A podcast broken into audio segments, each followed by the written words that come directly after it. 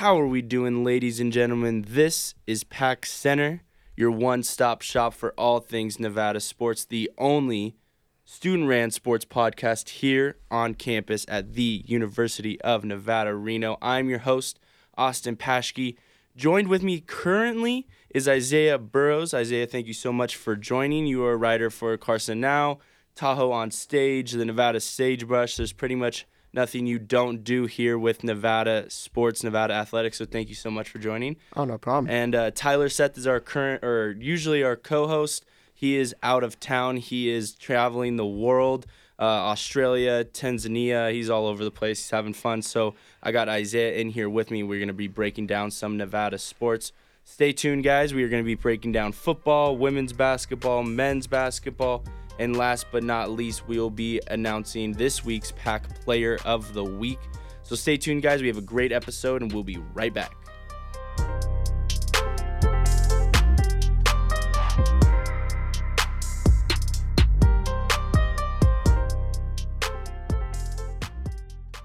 And we're back, ready to rock and roll. We got some football. Let's start off with some football because we have a pretty important bowl game. Uh, did you watch the famous Idaho Potato Bowl? Couldn't miss that. It was much watch, must watch TV over there.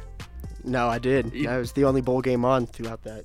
What what, what was that? December? Oh, January 3rd? right? Yeah, It was the January 3rd. Bowl game going on. So. Took on Ohio, lost 30 to 21. Definitely a tough loss in that Idaho Potato Bowl. We finished the season seven and six, four and four in conference. Finished the season with a shocking loss to UNLV. We both saw that in the press box. Uh, that ugly brawl after UNLV, and then the loss in our bowl game to a six and six Ohio team. Those are the three events that are going to be kind of cemented in fans' minds when they think about this season of Nevada football. In that Idaho Potato Bowl game, started off with an MVP showing up like always. Brandon Talton. I mean, did we even have? Did we even wonder when he stepped on the field for that 51-yard field goal? I think that tied the uh, Potato Bowl record for longest field goal. And uh, yeah, we started with a 3-0 lead. Ohio's rushing game took over. We saw that. We definitely could not stop them. At the end of the game, they finished with 285 y- uh, total net yards, three TDs in this game. Um, then there was multiple field goals back and forth. It was eventually 20 to nine in favor of the Bobcats at half. Third quarter, extremely bad for us. Didn't put a point on the board. Had the ball for only about four minutes. Nine plays accumulated for 41 yards. Kind of what we've been seeing. A very slow start. We really didn't have any momentum until that fourth quarter. Two TDs made the game 30 to 21. Ultimately, the end uh, the end score. We got to the sixth yard line from that nice pass from Strong to Cooks. Uh, it was kind of coming down to the nitty gritty there in the fourth quarter. We had that questionable play call to stay, to say the least. With that, uh, with that reverse, what do you think about that play call? I was a little shocked. I was Right. a little shocked. I thought we were going to keep the ball in Strong's hands. He got us that far, and the throw you referenced to Elijah, Elijah, Cooks down yeah. the sidelines was absolutely on the money. I was one of the best throws of his college career to this point. But ultimately, there was kind of some, there was a couple questionable play calls in the entire end of the game. I mean, there was a play call to um, not kick the field goal, go for it. There was just a bunch of, I mean, even yeah, the reverse. There was a bunch of play calls where I'm thinking, you know, we made a lot of pl- we made a lot of changes on the defensive coaching side of the ball, but maybe we should have looked to the offensive side of the ball to give us some boost for the play call because it was literally it was atrocious. The last how we finished the game was not nice. Um, but that fourth quarter at least brought us into the game. 30 to 21 was the final score. Without that fourth quarter, it could have been a very, very ugly game. I was impressed with the way we closed the game. I think with our young players, um, Carson really like he had a really good game in my eyes. Very sup- surprised me. 31 for 49, 402 yards, one TD, no interceptions, which is something that you like to see in a young quarterback. And I think our young players played well, won the entire game. You you kind of worried about them giving up after a score like that, but um, they played the entire game, gave it all they had, and ultimately it just wasn't enough at the end. What um, ultimately impressed you about this game, and what disappointed you about this game as well? I think the first thing about it was those 12 unanswered points in the fourth quarter. Mhm. I thought it really showed the resilience of this program. And considering how much youth we have on both sides of the ball, especially offensively, there's Yeah. only going to be room for growth. And I thought from that standpoint, I was really, really happy with just how efficiently we moved the ball down the field and then the plays we made defensively. The Dom Peterson strip sack, Yeah. the stopping them, back to back stops on forcing them to fourth and six, fourth and short, so they can't use that option play anymore. Those were some of the important developments that I saw and really took really good notes on, I found. And then obviously we had those red zone struggles, back to back possessions with the fumble and then the turnover on downs. But the resiliency of our young guys was really, really impressive. And wow, I can't say enough about it. I thought we really made it a game. in the Yeah. end. and that's what I was kind of worried about was watching the first, let's just say like three quarters, um, pretty much the entire game. I'm watching it like, are we gonna actually make this a game? And like that was the one thing where I was really impressed with was like, yeah, we made it a game, and uh, we actually made Ohio kind of nervous there at the end. Just we couldn't pull it out. One thing I was very impressed with, and we'll be able to see this next year as well, is that Carson to Elijah connection. Uh, Elijah Cooks is slowly becoming one of the best Nevada wide receivers I've seen in a very long time. Um, you can just throw the ball up, and he has the jump ball for. He's like Randy Moss. You just throw it up there, and he'll be able to somehow grab it. And uh, Carson's starting to, while obviously his arm needs to develop just a little bit more, he's developing the ability to throw it downfield to Elijah and really make things happen. That combo is going to be really, really nice to see next year as Carson, you know, develops more. Elijah is going to be a senior next next year as well. Um, one thing that disappointed me in this game was our run, the ability to not run the ball. Really, the the inability to run the ball for Nevada. Um, 29 net yards, but Devonte Lee had that one touchdown. Toa Taua had a team high 48 uh, rushing yards on six carries, but due to the sacks, obviously our net yards went down to 29. Um, Devonte Lee, again, another bright spot, obviously, with his touchdown. It seems like every game he's in, he's at least getting one touchdown. Um, like we've been saying here on the podcast, probably the best red zone running back uh, in the Mountain West. He's up there for sure. Right. I He's mean, gotta be. ins- inside the 10 yard line, I think it's an automatic touchdown when you put Devonte Lee in there. And you know, you saw those two wildcat plays, third Yeah. and short and fourth and short. You- Yeah. You, you already know who the ball's going to, and he plows his way for at least four or five yards. Right. And the defense knows where the ball is going to, and they, they can't stop it no matter what. Um, but I was really, like, very, very unimpressed with the running game. And I feel like um, we've said it before. Obviously, we were down a lot, so we couldn't run the ball late in the game. We had to throw, uh, hence the 50 passing attempts by Carson. but I mean, really, this the inability to run the ball was, I think, kind of the point where we can say, yeah, that's why we lost the game. I think we're most effective when Toa has the ball in his hands. Uh, I said it here on the pod before. I think it's about 20 touches. I think that he can kind of get his um, best game in, and obviously we did not see that with six carries. Um, do you think there was something in this game that could have gone a little different to where we could have won this game, ultimately ended the season on a high point for these fans to kind of be like, you know what, this season was somewhat a success, and uh, we can build high going into next year's team?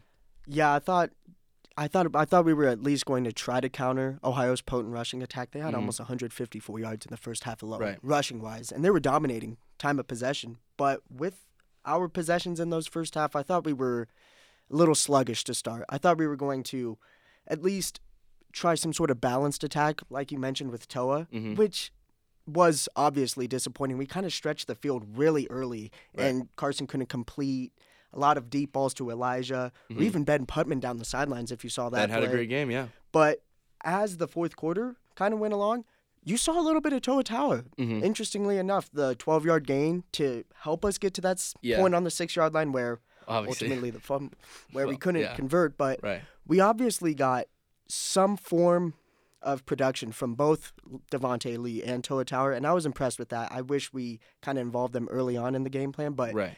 being down in a hole so early, 20 to 9, heck, even 20 to 6 at that point, I understand the need to Exactly. get the ball out of your hands quick and just Right. try and make plays offensively. Exactly. We need some sort of you know passing game because when especially when we're down so much. Um, our defense that was one point where I was like, oof, that was a that was a disappointing point because granted we did have some suspensions. Uh, we didn't see Sewell until the second half. Daniel Brown that was a Huge loss. Yes, that was a gut punch to where um, already a bruised and battered, just really, really thinned out secondary, and then you have Daniel Brown, are, are, no doubt the leader, no doubt the um, the best secondary player we have on the team. senior leader. He was out for this game, so that really hurt. But ultimately, like you said, it was their running game. I mean, they just did not slow down. They had it seemed like there were there was no defense when they were running the ball. Um, 311 total yards, 285 net yards. They were averaging 5.7 yards per rush, and that went down. I think in the first half or the first quarter, they were averaging like seven, seven eight, seven point eight. horrible. believe that? That is, That's crazy. I mean, that's almost a first down every single time you run the ball. That is atrocious. So that was one where I was like, yeah, that is that was kind of when you hang your hat on this loss. I mean, you can look at our defense and kind of say, you know, you can't let a team run all over you the way that we did. Um, three for 12 on third downs. I think they weren't too much better. I think they were two for 11. But either way, I mean, three for 12 on third downs. This game was so close when it came down to the nitty gritty, like down towards the end of the game when we actually did bring it back. You look back to those first three quarters, and if we just would have played mediocrely, we could have honestly won this game. And um, it took a team to kind of I mean, Ohio didn't have the best game and they still beat us, I think, handedly until that very last quarter. And then you look at the end of this game, you look at the end of the season, just kind of the headlines around this season, the UNLV loss, the UNLV brawl, the now this potato bowl. Um, we've been saying over and over again that Coach Norvell is no longer on the hot seat.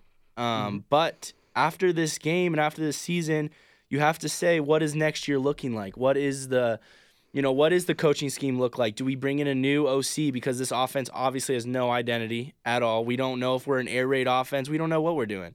So is there some kind of hot seat that's going on? Maybe not Norvell, maybe it's Mumme, maybe it's someone where we're looking ahead to next season and what is really going to happen with this team next season. I think at some point we'll get to that discussion, but for right now, no way am I firing head coach Jay Norvell. I mean, in three years, I agree. he's given us to two straight bowl appearances, mm-hmm.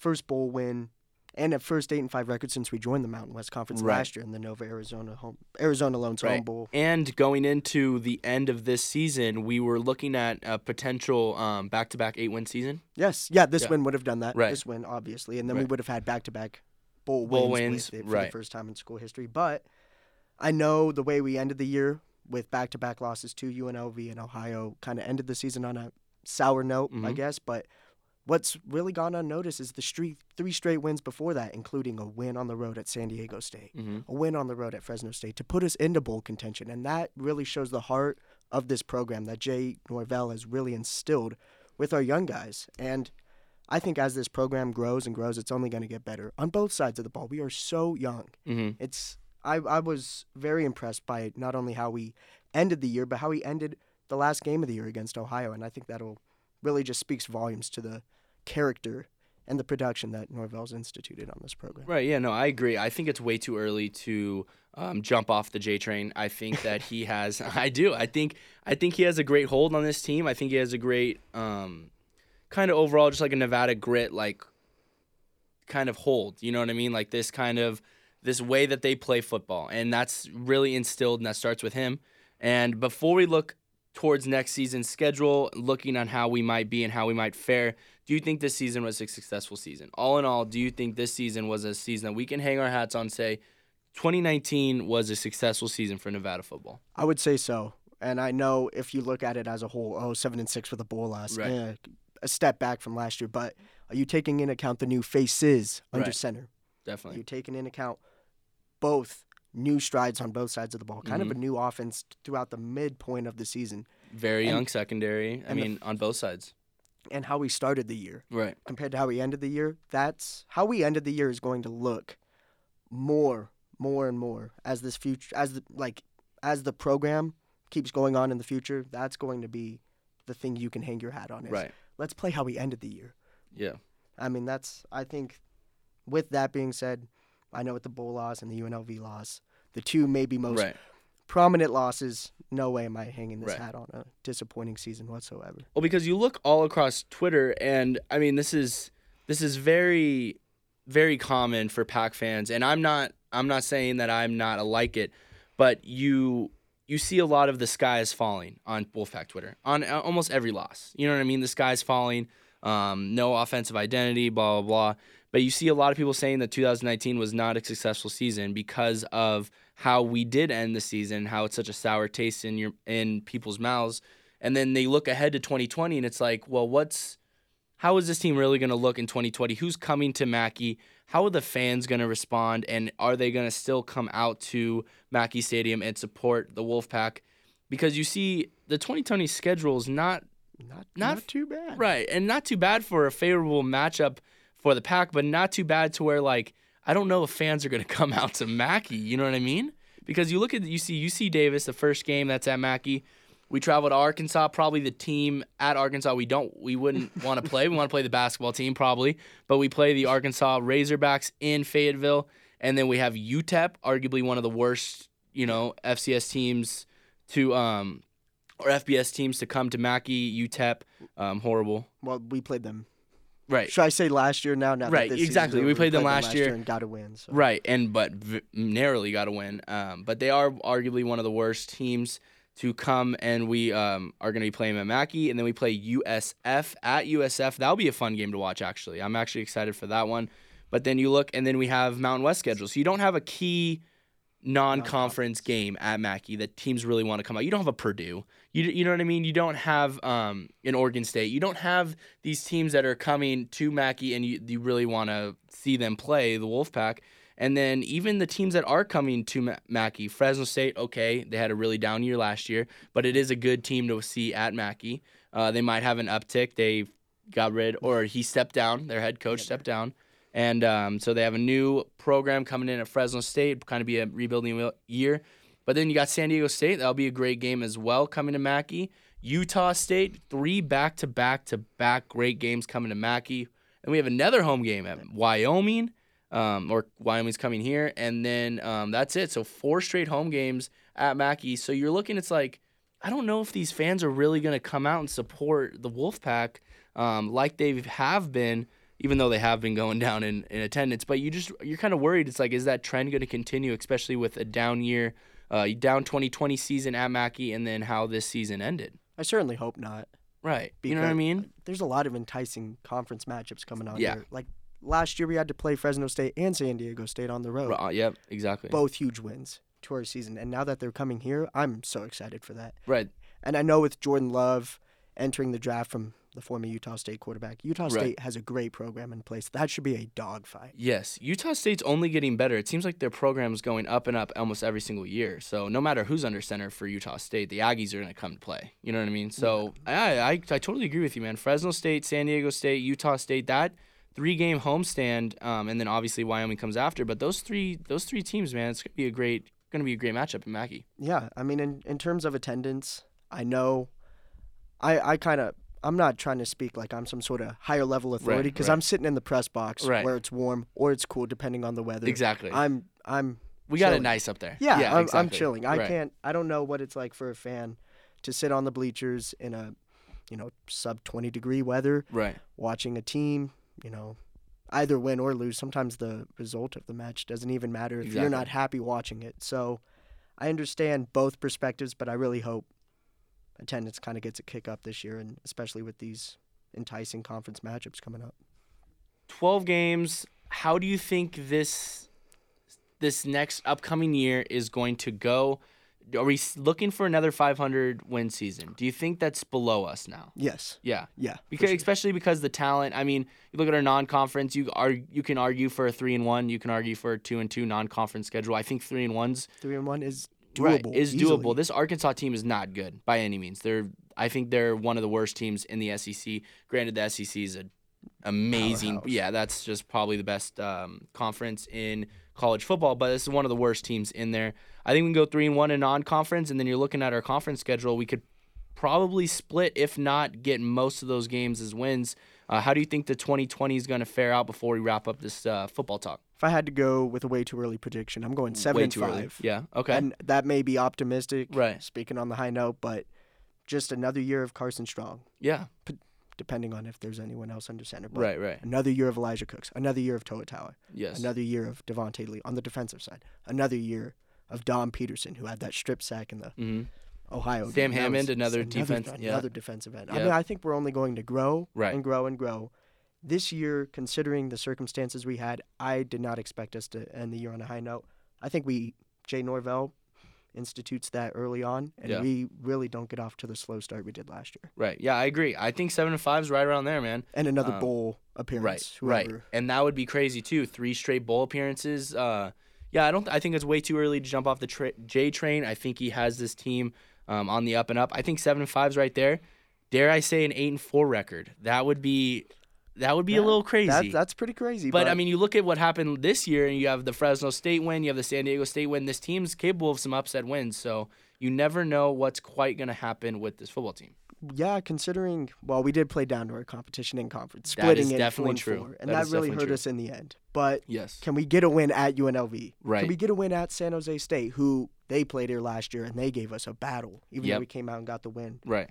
Yeah, no, it's going to be a great was- season. 2020 is going to be one that I believe is going to be a positive for the Wolfpack, one that people are going to be watching intently. Hopefully they give out get out to Mackey. But that is it for 2019 football talk. Um, an all right year from football, seven and six, taking one step back from last year, but ultimately, like you said, a really young team that has a lot of bright future and a bright pieces to look ahead to. Let's talk about some women's basketball. They haven't um, been off to maybe the start that we envisioned. Um, I had really high hopes for this team going into the year. Honestly, I, I thought this team was going to finish um, maybe top five of the Mountain West. I thought that um, with our pieces that we have, we can um, really kind of make a difference. I think Coach Levens too is one of the best coaches that we've had in a, in a little bit, and uh, I thought she had this team going right. But now we are seven and seven on the season, zero and three in conference after two straight Mountain West conference losses. Uh, we had that five point loss to Colorado State. That was a heartbreaker. That was probably one we should have had. Um, definitely, they I think they were picked to finish fifth or sixth in the preseason Mountain West. Sixth, yeah, Sixth. preseason Mountain West um, polls. So definitely not a bad team. But then we went to Boise, traveled to Boise, played arguably the best women's basketball team in the Mountain West. Yeah. Boise State Broncos. I don't even know if it's arguable. Right. Yeah. They, are. are. They're I mean, really year after year after year. I mean, it's like no one can compete. They're truly a powerhouse team here in the Mountain West. We actually had the lead. I think after the first quarter, going into the second quarter, we had the lead. Uh, ended up with a 14 point loss to Boise State. Um, number one team in the conference, Boise is, but still didn't doesn't excuse the fact that we scored only 40 points in that game. I don't think one person scored in double digit scoring Margaret Effa with a team with of nine points. team high nine points. Uh, we are now currently sitting 10th out of 11 teams in the conference. Uh, a horrible way to start conference is 0 and 3. And now we are truly on an uphill battle looking at our next couple games. Uh, we have a San Jose State team who actually isn't that bad at women's basketball. And then we have a Utah State. Utah State who is probably the worst team. They are sitting 11th out of in 11 teams in the conference right now. And um, yeah, let's talk about that Boise State game, man. Barely 40 points, not one player in double digit scoring. And then what we've been kind of seeing here at Pack Center, I don't know if you've been saying seeing the same thing, is Essence Booker arguably is well, or unarguably is probably the best player on this team. Uh, she can score. She kind of reminds me a lot of uh, Jalen Harris. He, she can kind of score whenever she kind of wants to. Uh, she has that ability to kind of be a lockdown scorer. But when she doesn't have the game she really wants to have or can have, um, this team really, really struggles. And I don't think, and I personally think it's because we don't have a number two or someone else that can really step up and kind of take the load of the scoring and say, you know what, I'm going to score for this team and um, you know put the team on my back. And I don't think we have some. We've seen Marguerite Effa kind of score some. We've seen Amani Lacey score some.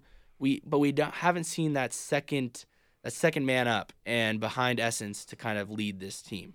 Yeah, in a lot of ways, I see where you're coming from. A good game to point to, what you were talking about, was first off the Boise State game, Right. where um, what what are not many positives to take away besides a, a solid third quarter where we shot 50% from the field, Mhm. but shooting 29% for the game is tough. But another good game to kind of reference on was the game at the uh, old old Virginia City Street Gym. Right. At um, who who were we playing? We were playing Air Force. Air Force. But we we lost that game. Oh yeah. Yeah. And you know what? We had a lead going into the third quarter Mm-hmm. and ended up getting outscored 15 to 3 in the fourth. Ultimately kind of deterring us Right. to the point where we're in the season now, and that Right. kind of showed where Essence has such a strong hold on this team. Sorry about that. No, Oh. I can always cut. You're good. boss. Um, uh, no, Essence Booker started the game out strong, but then got taken out with foul trouble and early, Mhm. early shooting struggles, and we failed to really find our rhythm, and we couldn't really find a second score. And a head coach Amanda Levens talked about that, saying we need more. We Right. need more from our girls at this Right. point in the year, and it's not these. And a lot of it at the same time is not sh- just so much shooting struggles; it's serious mental mistakes. It's a lot of turnovers. It's a Mhm. lot of and it's not just turnovers where you dribble the ball out of bounds. It's live ball turnovers Right. that turn into points in transition like that. Yep. And teams take advantage of that. But I have a lot of faith in this team. This team has a lot of depth. Mhm. Head, the one thing I do give credit, Levens a lot of credit for throughout the year, she is going to her bench deep. She, we are Oh, almost yeah. eight or nine players deep. Almost every you game. see, you see the loss to Boise State, 21 minutes, 30 minutes, 24, 19, 18 for the starters. Yep. Off the bench, Michaela Mayo, 24. Dom Phillips, 24. 16 for Jacqueline McKay. Yep. 15 for Amaya West. And that that's really, really says something. Oh, and nine minutes for Deja Hamilton, Mhm. another experienced fast guard. So she's, I think we will eventually kind of come together as a unit. But at the moment, I know the offensive struggles is the easiest thing to point to at this Right. point in the year. So Well, and I think we played decent on defense. I think that we can lock teams down. I mean, you saw it. It's such a small sample size, but that first half, I will even extend it to the first half in that Boise State game. That it's we can really shut down teams. And you look at Boise State, the first um, that first half. I mean, that first quarter they were two fourteen from the field. That second quarter they were five for seventeen. So that first half they were shooting around. I mean, twenty five percent from the field that first half. So it's like our defense can play, but then I mean it's it's exactly like you've been saying. It's like who else is going to step up, and that's the number one thing that we've been hearing from Levens is this team is so deep. This team is so deep. Um, we have so much depth. We're going to play you know nine, eight people a game.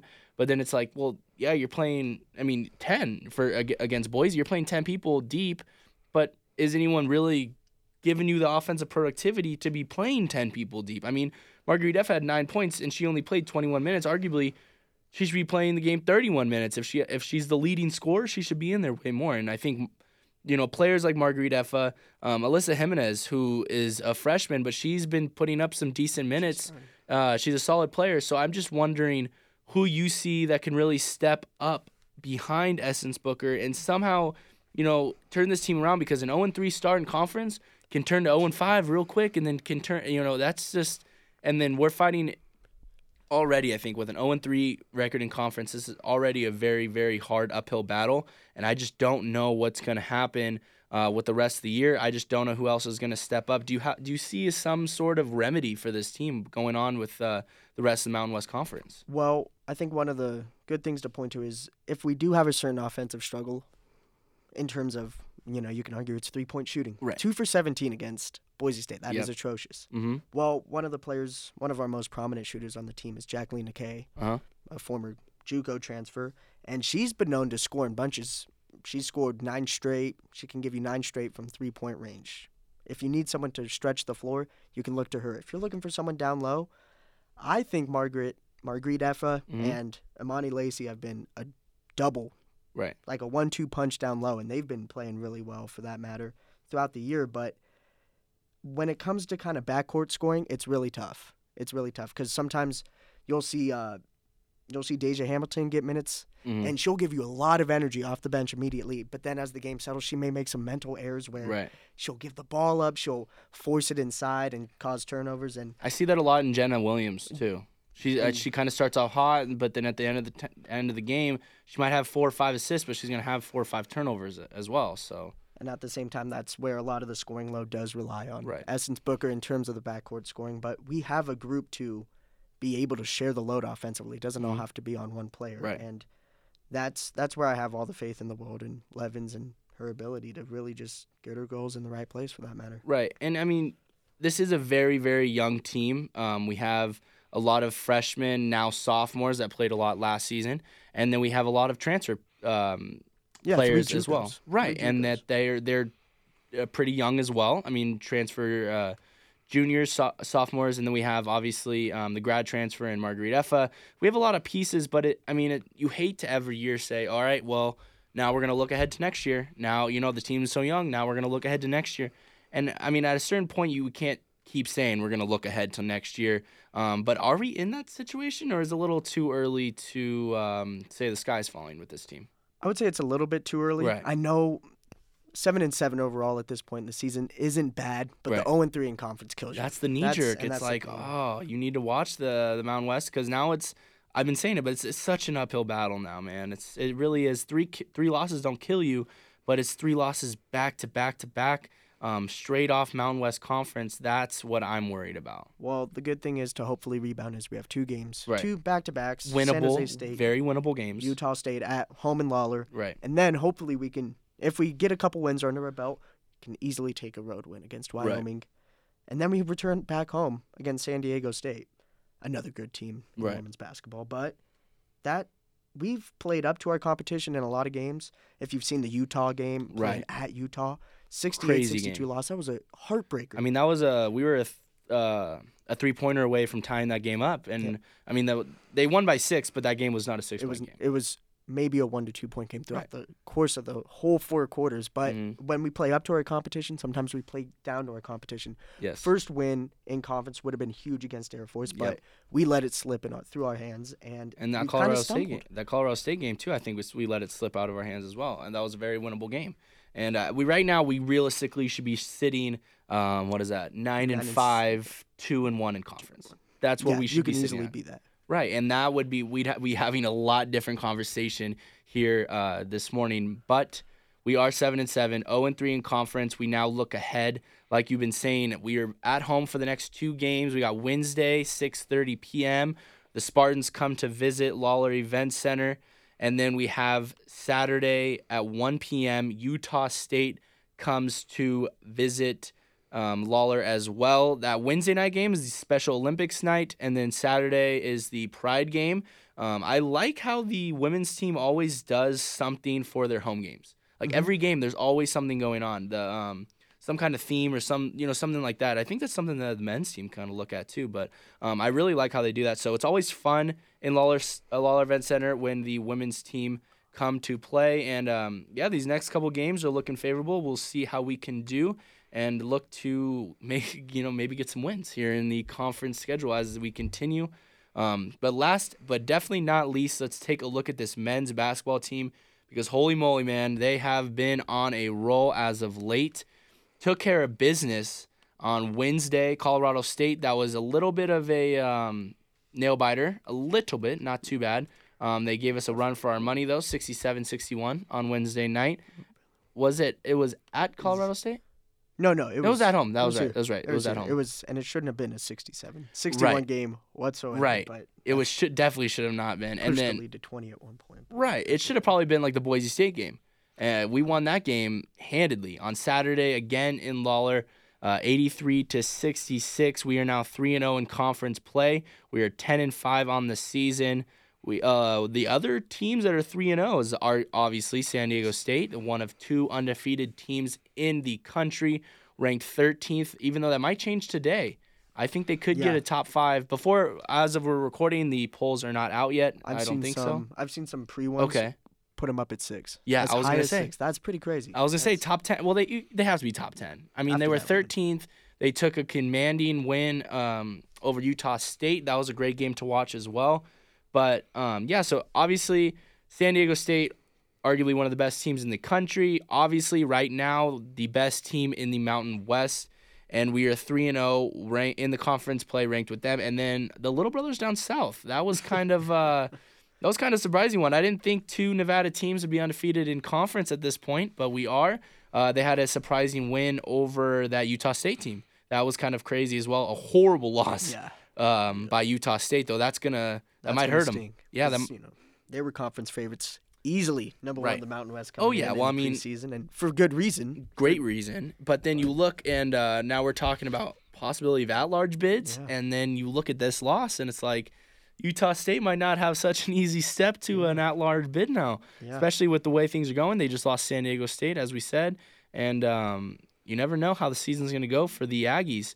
But with this win against a great or a good A good team. a good A Boise good State Boise team. Um, this this team is definitely not one that you can just lie around and still beat. This team has an impressive win. Um, that Boise State team has an impressive win over BYU. Um, Jazz put up 34 points, Career high. seven rebounds. Lindsey Drew, 14 points, nine assists.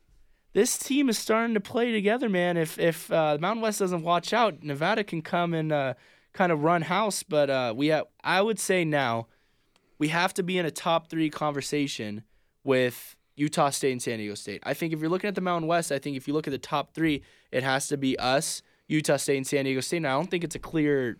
Yeah, it's I don't not think there's a clear second. One, right? I think there's a clear number one. You think it's SDSU at right. this point, and But I don't think there's a clear two. number two because, granted, Utah State's very, very skilled. They have a lot of talent. They're very, they're they know what they like to do and they do it very well. They have a good coach. They're well, whatever. They have everything.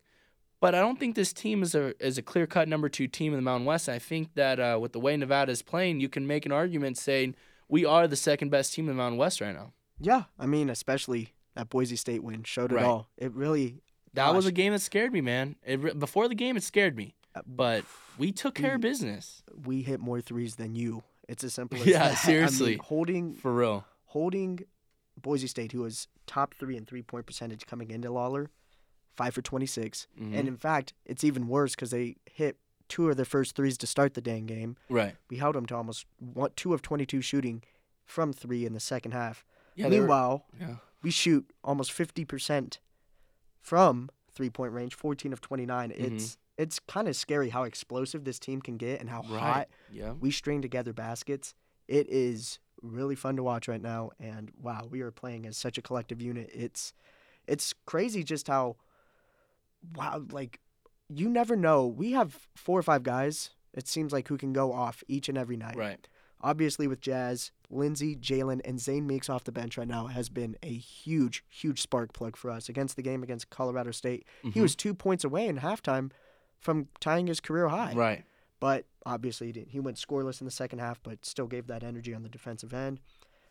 When it when you have four or five guys who can almost take control of a game, I mean, if you're head coach Steve Alford, that is so many pieces to put Mhm. together. And then having guys like Nisre Zouzoua, Right. Carlos Reyes, KJ Hymes giving you energy down low, and then Uh, it's it's really really coming together. And I didn't think this at the start of the year, but wow, we are really making strides as a program right now. It's Yeah. really cool. you you're reading my mind because there's so many talking points that I want to talk to. You kind of hit on all of them. Let's talk about the three point shooting uh, to begin with because you look at this three point percentage um, against Boise. We were 14 for 29 from deep, but then you look at the players that tr- can traditionally hit threes.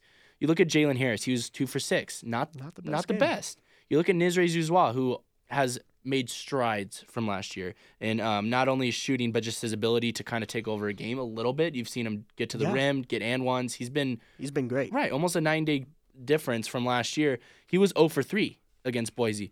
So you take those two players, and it's like, okay, if they shoot how they regularly shoot, we're we're shooting 60% from You're- three. That's almost 18 for 29 easily. And I that mean, is you really think about and that's that. crazy to think about is how well this team can score and then you look at uh you look at Colorado State and let's talk about the defense now that you kind of hit on as well um Nico Cavacho or Cavacho an animal. I mean, this dude is unreal. I mean, all Mountain West team last year, preseason first team this year. I thought he was going to go to the draft last year. I mean, this this dude might be playing in the NBA next year just because how dominant he is. He had only 13 points against us. He only had nine rebounds. This dude can easily put up a 20 point, 12, 13 rebound game. We really held him. I think he had four points in the first half. And that that was kind of like, well, this team's not only just a prolific scoring team, this team can shut down players when they want to.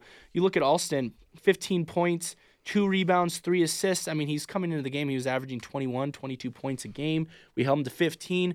This this this team, um, I saw all over Twitter preseason that defense was going to be their kind of, especially when, um, oh my God, why am I blanking on his name? When Musselman? no, when what's his name left? The Oh, uh, oh, Jordan Brown? Nope. One that was gonna start here and then he Oh, like real Eric like Parrish? Eric Parrish. When Eric Parrish left, everyone was thinking we were gonna have a real, real hard time covering wing players and just having like another person kind of playing defense. But now you look at it's like we're taking the the their top player almost out of every single game, and who's kind of been at the center of that is um, Zane Meeks. We saw him against was a USC against their big man mid game, right? Ra- yeah, Rakocevic. Yeah, yeah. He kind of. Um, I, I saw him mid game literally say, I- I'm on him. Like he told the entire team as a freshman, he said, I'm on him. He shut him down. And um, our defense has been a very, very surprising bright spot for this team. One that I think, um, you know, we see it post game though, is like, oh yeah, the, the offense is going to come. All the players say it. Even Alford says it. The offense is going to come. We want to keep focusing on our defense. And that, they, they focusing they have because this team is a very, very bright um, defensive basketball playing team, and this team can really shut down teams. I think. I think that's been the most impressive stride we've Right. made this year is defensively. Mhm. And you mentioned it with Nico Carvacho last year coming in. He was first in rebounding Yep. coming into Lawlor last year. And what did Musselman do? Put Trey Porter, Jordan Brown, Mhm. and Tre'Shawn Thurman on him, a trio, just to keep them off the boards. Right.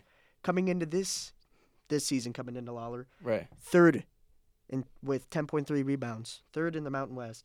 And Alford kind of instituted the same thing. He put Right. a combination or like a trio of KJ Hymes, John Carlos Reyes, and Zane Meeks on him, Mhm. and we limited. Yep. We just held him off the boards, and it was so impressive. And early on in the year, Alford really pressed, being hard on his young front court guys like KJ, like obviously not a young guy, but the grad transfer in John Carlos Reyes Mhm. and the young guy in Zane Meeks to really step up, not just on offense, but down low and to start fast breaks. And you've really seen their development and their confidence is skyrocketing. It seems like whenever one or even two of them come into the game, Mm-hmm. they're shutting people down. They're getting on the boards. They're getting offensive second chances, like the game against Colorado State when KJ scooped up that offensive rebound off a missed free throw and put it back. Right. It was so impressive. Yeah. just Alford has these guys, especially kind of focusing down low in the front court, playing so hard right now. I was just really impressive so far. Yeah, and you look at that Boise State game and the stat sheet for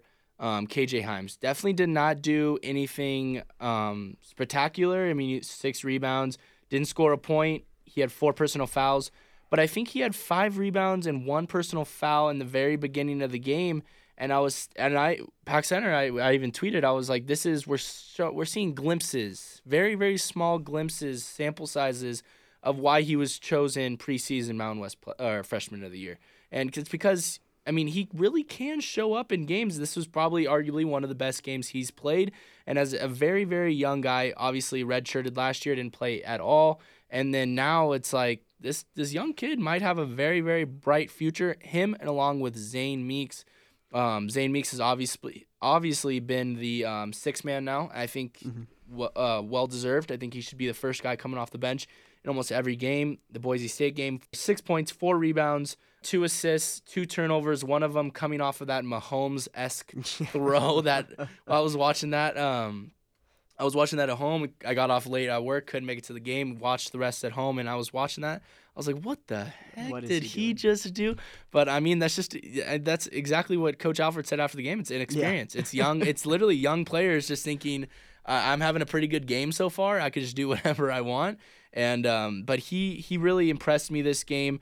Is Zane Meeks starting to become like the the go-to pack player that we need if we need a spark, if we need anything, because he's really surprising me and really playing well. Um, what do you like to see? What are you liking from Zane Meeks? I think he has a really, really bright future if he can just calm down the little, you know, the inexperience a little bit. I think he has a very, very bright, uh, bright future here in Nevada. Yeah, you've you've hit it right on the head. I think if we're looking for some sort of offensive spark, Right. he's the first guy we go to, and he's been getting put into games so early. We're talking with 11, 12 minutes left in the first half. Right. Zane, get in. Well, I Get was in for even thinking Carlos. before. I, I've seen it before before the first media timeout, I mean, and he- he's right there, ready to go in, and he's he's definitely that for that sixth man coming off the bench. If you're seeing his game on the floor, uh, first thing that comes to mind is confidence. If you saw the Colorado State game, uh, we got Jazz. It's almost like a four on five at some point with Mhm. Zane trailing, and Jazz just gives him a scoop, and we're talking almost like a 33, 34 footer. They, he just Right. steps right into it and drains a, a deep, deep NBA level three. There's no doubt this dude can shoot. No conf, just so much confidence Right. in his game right now, Right. just oozing out of him. And Mhm. um, obviously, you you'll look at his box score and you'll say, "Oh wow, he's he's had a great game. You know, 14 off the bench with six rebounds." But the thing I'm most impressed by is during post game pressers and even like communication on the floor, you'll always see him take accountability for a Oh, lot yeah. of his mistakes. He will anytime there's a question asked about his individual performance, he says, "Well, I got to improve on this." You know, Yeah. coach, coach, and my Right. teammates. My are, teammates set me up. Yeah. my teammates set me Mhm. up. Hey, coach needs to emphasize that I need to do this better, Right. and it's he's really getting it, and Right. it's so impressive. I I was just, and this really speaks to the future of him as a right. player with the Wolfpack. It's going to be impro- It's going to be crazy just how good he can really become. I was just about to say he's played. He played at Brewster, um, a, a very very high level basketball academy. Uh, granted, I think it was only for one year. Yeah, it was just his, his very last year. But that though that's a very very high level basketball academy, and one has to wonder now, especially as what we're seeing. We are like we've been seeing. It's just small bite sized pieces, but we might be sitting on a gem here in Zane Meeks, who can who can impact the team for a lot of years to come and to really have a bright spot on this team for the multiple um, kind of the start of the Alford era. But one thing that has impressed me um, as we're getting down to the nitty gritty now is before the season started, earlier in the season, one thing that I have been focusing on and is one thing that I've been very, very concerned with is the way we can rebound. Um, earlier in the season, we saw John Carlos kind of not really I don't want to say impressed, but kind of just people were kind of weary about him. It was like the, in the first couple games, we didn't really see what he can do. Um, KJ was fouling at an atrocious rate. He couldn't he couldn't even stay in the game, and we didn't really have. Robbie was really really shaky to start the season, and I didn't. I thought our front court was going to struggle, and I didn't think we were going to have any rebounding ability because our, our rebounds were coming from Lindsey, coming from Yeah, Jay yeah. Double digits from both of them at one point this year. so- Right, and it was like if our backcourt's putting all the rebounds in, it's like how's our front court gonna do anything? We have no scoring from them. We have no rebound, and that was one thing where I was like, if we cannot figure out this rebounding battle, it's gonna be a very very long day for a long season for the Wolfpack. Um, but against Boise, we won the rebounding battle against a pretty good rebounding team, 37 to 27, out rebounded by 10, and that's kind of something that we can really really hang our hats on. Um, you look at this Colorado State game our rebounds. We have 36 rebounds. Granted, they have 38, but we're still putting up 35 plus rebounds. And um, it's hard to out rebound a team when you have Nico Carvacho on your team. But this team is rebounding the ball at a very, very efficient rate. I don't know if you could pick out one, one like just one down spot, one area of improvement for this team. What would that be? What what can we really work on as this Mountain West Conference continues to uh, steamroll on? the first thing that would come to mind is rebounding, but Right. we've really we've uh, uh, this once again goes to the coaching staff Yeah. led by Alford. We're really really stepping. We're up with- improving it by tenfold. with KJ Zane, John Carlos, and Robbie Robinson, who had six rebounds last game. He's- Robbie's- he's been he's been great down. low. Robbie has been improving at a very, very I- increased rate, and that's right. It's nice to see. This this may be a surprise, but I think it we have to look back on the offensive end. Okay. I think it's more of an emphasis on sharing the basketball. And the reason why I say that is because you look at the Boise State game, 83 to 66. Mm-hmm. We could have almost won by 25 plus. We were holding a 20 point lead Most of that for second half. most of the second Yeah. half. right. I mean, we outscored them 40, 40, 44 to 31. Yep. And I want to say assists matter because Mhm. it's so important. When you have 21 assists as a team, wow. And when you're getting, when you're sharing the ball, unselfish basketball, and you're getting Jazz around screens, and you're letting them Yep. just shoot, shoot, shoot. Mm-hmm. You're getting guys, Jalen, on a backdoor cut for a dunk. When you emphasize sharing the basketball as a team, it makes a huge difference. And I Right. think it really gives us that energy on the other end. So I would want to just continue that because I don't know how many 20 plus assist games we've had this year, but it's not right. too many. Not too many at all. but when we do, you see blowout wins. Texas Southern Yep. was a great one against Exactly. Jalen Harris's old team. So that Right. was that was pretty impressive Right, during his return. So it's been I, I would say that would be the biggest focal point is if we can just keep sharing the basketball instead of relying on isolated scoring because we have too many weapons on this team to Yeah. really be zoned in on one guy. Well, and I hate to talk about last year, but that was one thing last year was like None. we had no assists. I mean, it was literally like Boise State had five assists. I'm pretty sure we had four against Florida in that first round Mount uh, in that uh, March Madness loss, and that was you know that's the thing is like we had no assists like at all. No one could pass the ball. It seemed like, and this is and I totally agree with you as as these assist totals keep um, stacking up, I don't think that there is a team we can't beat when we have 20 plus assists. I really don't. No way. No Right. way. Because that means everyone's getting involved. That Yep. means everyone's hitting their shots. More Right. importantly, Yeah, and um, and like we've been saying, there was there was room for us to hit more shots, which was kind of crazy. I mean, Nisre kind of had an off night. Jalen, he had 15 points, kind of had an off night. speaks to the ceiling of this team. And Crazy. got to give a little props to Kane Milling off the bench last. Yes. he was great. Yes. he really sparked another spark and another one of these Alford guys that just really speaks to the future and Right. development of our program. He's gonna be he's gonna be a bright spot to look at um, for the next coming years for sure. I think he's gonna be the point the point god point go- guard to take over Lindsey's spot, who is unarguably the point god. You see him with nine assists against Boise. But now we look ahead. Wednesday at seven in San Jose State. We're taking on the Spartans. That one is not televised, I do not believe. Um, just kind of be listening, I guess. I think you can get it on Wolfpack Radio somehow. Um, but then we are in Logan facing on the Aggies of Utah State, 5 p.m. on Saturday. That is on CBS Sports Network. That's a big one. It's gonna be huge. That is a big game. If we can knock off the Aggies, um, I think there's no doubt in my mind that we are the second the second best team in the Mountain West, especially if we take down Utah State. Um, but looking ahead to San Jose State, that should be a team that we take care of business. They are five and eleven on the year, one and three in conference. They just had that crazy upset stunner win um, against New Mexico. Would have been just a little bit better if it was in the pit, I but uh, but like ours a couple right, years ago. Right, that that would have been cool, but they did um they did beat New Mexico, and that was that's a crazy win. New Mexico has been consistently top five um this year. They did have two suspensions that is kind of been headlined uh, Yeah. as of late. It's really hurting the team as well. If you haven't noticed. Oh yeah, they, I mean losing to San Jose State. I mean that is um, definitely not good. But yeah, they've lost a couple games now, and they look to kind of be on the downward trend from those two suspensions.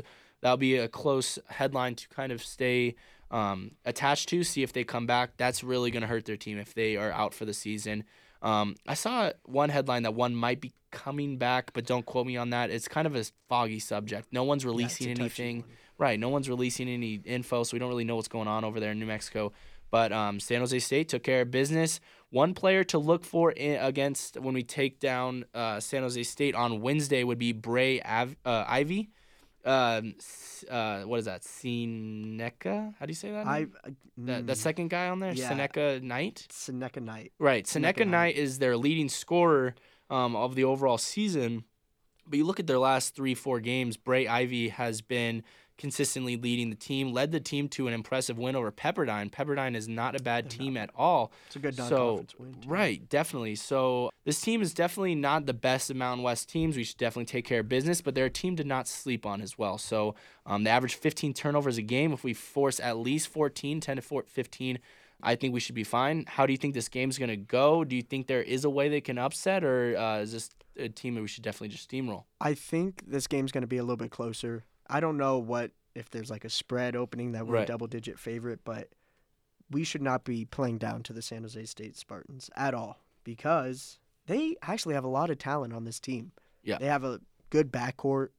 Um not as big as us in the front court, which is kind of funny considering we're a little bit undersized, Right. but another game that we just have to keep sharing the basketball, keep rebounding, and if we're sticking hot from three point shooting, keep relying on that. Alford's kept saying, hey, if we're attempting 25 threes as a team, that's fine with me. So keep relying on what's gotten us this far, and this this matchup should be no different. Right. Just don't play down to your competition. It's as Yeah, simple as that. That i- it is as simple as that. We should definitely take care of business. Brae Ivey went off for 23 points against that Pepperdine. That, man, that's an impressive win. Pepperdine just held Gonzaga to a hell of a game and Gonzaga's West Coast Conference play. So Pepperdine is not a bad team at all. I think we win this game. I think it is closer than um, people expect. We, we are in San Jose. Uh, granted, they don't really come out for their basketball games too much, but it, I mean, it's different from being in Lawlor. Definitely a different environment. Um, I think we win this game by around eight to ten points. I think it's way closer than people think, but I do think we take care of business. We cannot start losing games that we should be winning in the Mountain West, especially now we're playing very well. We're 3 0. We cannot lose one, you know, by win to San Jose State to make a 3 and 1 on the year. Um, so we should be playing, we should be 4 0 in conference coming into Saturday. And that is where things will get interesting. Utah State is a whole nother animal when you're comparing them to San Jose State. They just lost, however, 77 to 68 to that all impressive San Diego State team. We all know about the hype last year's Mountain West Conference um, tournament win winning team went all the way to the Mountain West as well. I'm pretty sure they did they win their first game. Are no, you talking about you San Diego State? Wait, who did I what who did I say? Because San Diego State won the Mountain West tourney. Oh, okay, year. that's right. That's right. Utah State won the regular Utah season. State, we shared it last year. Yes. Co, co, co Mountain West uh, regular season champions, but they did go to the Mountain or the March Madness last year. They lost in the first round though, right? I believe. Uh, but they had they have everyone coming back pretty much. They have um, is Queta, they have Sam Merrill. Sam Merrill, they have Justin Bean. They do have a lot of pieces over there. Utah State. Queta has actually only played I think four games this year. Yeah got hurt. Got hurt. Right. He's coming back. He so. we got hurt when he was playing for Portugal in the um, I think it was FIBA, something with FIBA yeah. over the summer, and uh, hurt his knee, his meniscus, I want to say. But it was his fourth game of the season when they played SDSU. He had 15 points, 14 rebounds, three blocks. Looked like he kind of didn't miss a step. But if you did watch this game, you noticed that he was very slow to do anything yeah, really. Especially was, coming up the floor. No transition offense. He was none. not in the frame whatsoever. Right. Not a, not even in the camera frame until at least five, six seconds after they ran it down the so obviously fatigue was a big, big factor in this game. But when Queta's on the on the court, along with Sam Merrill, along with Justin Bean, along with all the players that they had last year, this team is very, very scary, and we are traveling to Logan, Utah. Arguably one of the biggest games of the year come on, comes on Saturday. How do you think this game is going to go? Do you think we can? Um, do you think we can pull out this game, man? Is there a way, or do do we? Do you think after this game we'll be four and one in conference? I think after this game we're going to be four and one, right. and it's nothing against right. Nevada. It's right. it's hard team. to win five in a row, especially against Boise and Utah State. Yeah, it's, it's, it's coming yeah. off this is back to this is the second game of a back to back with Right. only three days in between. Right. I'm not, and if I'm still expecting a dogfight at some point, Yes. but that team is loaded, loaded with talent. Not saying that we don't have any of our studs of our own, but Right. I really think Utah State needs this win Right. at this point, coming off a couple tough losses, and that's okay. That's why this San Jose State game is so crucial. You cannot slip back to back, and then Exactly. if you fall one to the Spartans, you got three days later in a turnaround To going the to Logan, yep. Utah, right. who we know it's a very raucous environment, and a lot of new guys who have not been introduced to that type of environment. It- It's going to be tough. They're gonna be a wake up call because we know the fans in Utah, man. They uh they're brutal to say the least, man. They are brutal to people that come into Logan. And uh, but I think one key to this game, if we had to give out one key, um, I don't know if you can really lock down Queta, especially with our front court.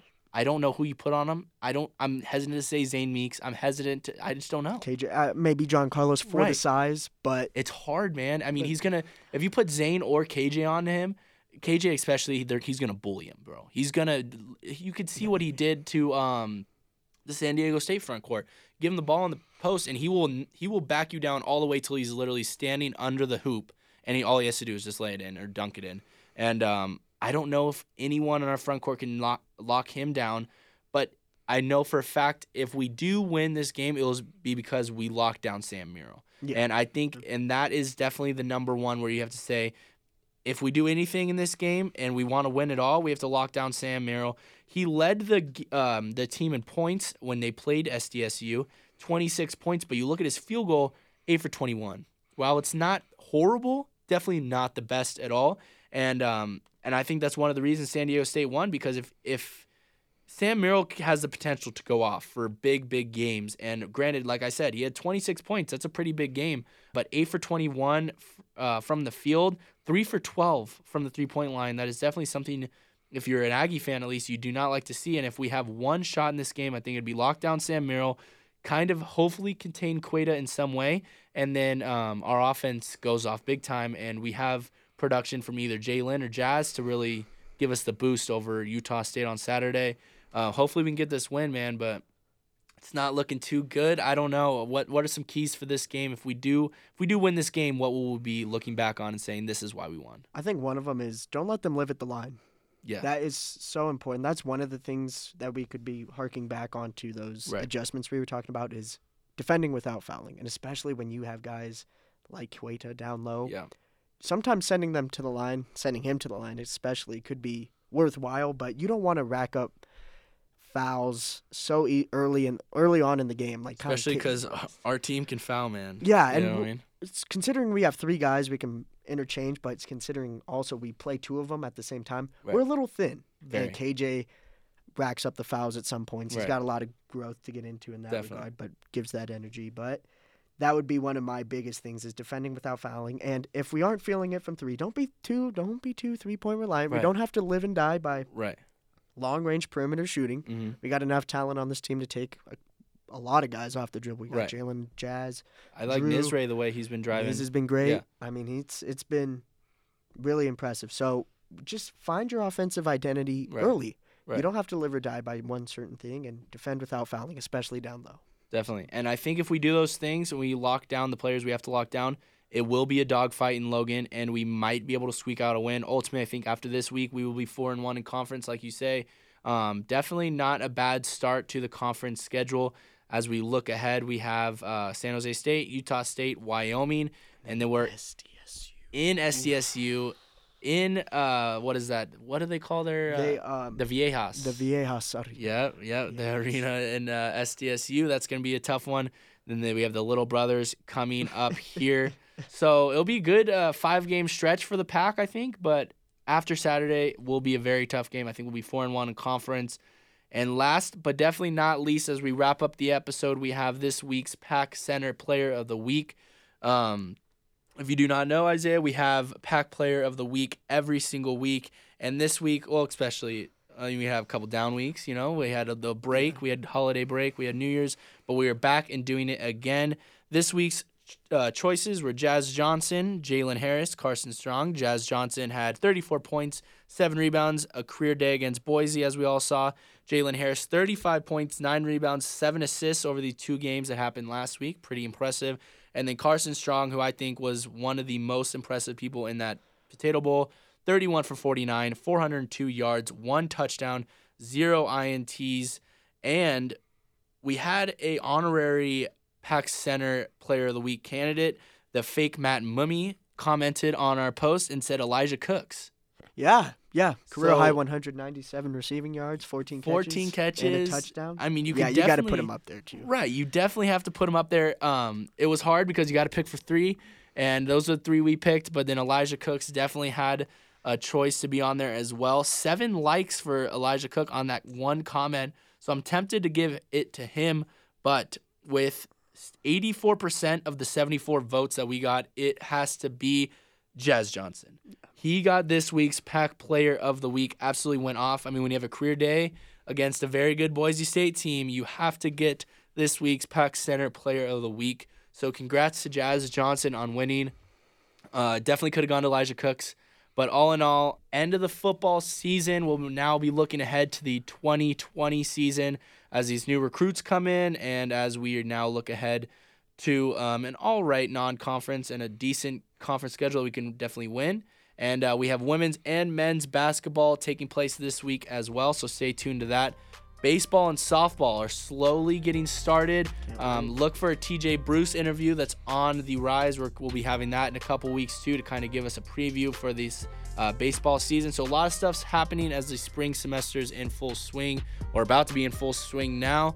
Uh, thank you guys so much for listening. Thank you, Isaiah, for coming on and uh, giving us your opinions on everything. I appreciate it, man. Oh, no problem. Thanks for having me on. Yeah, hopefully we, we can do this again soon. Thank you guys for giving us your time, giving us your ears, and like always, let's go pack.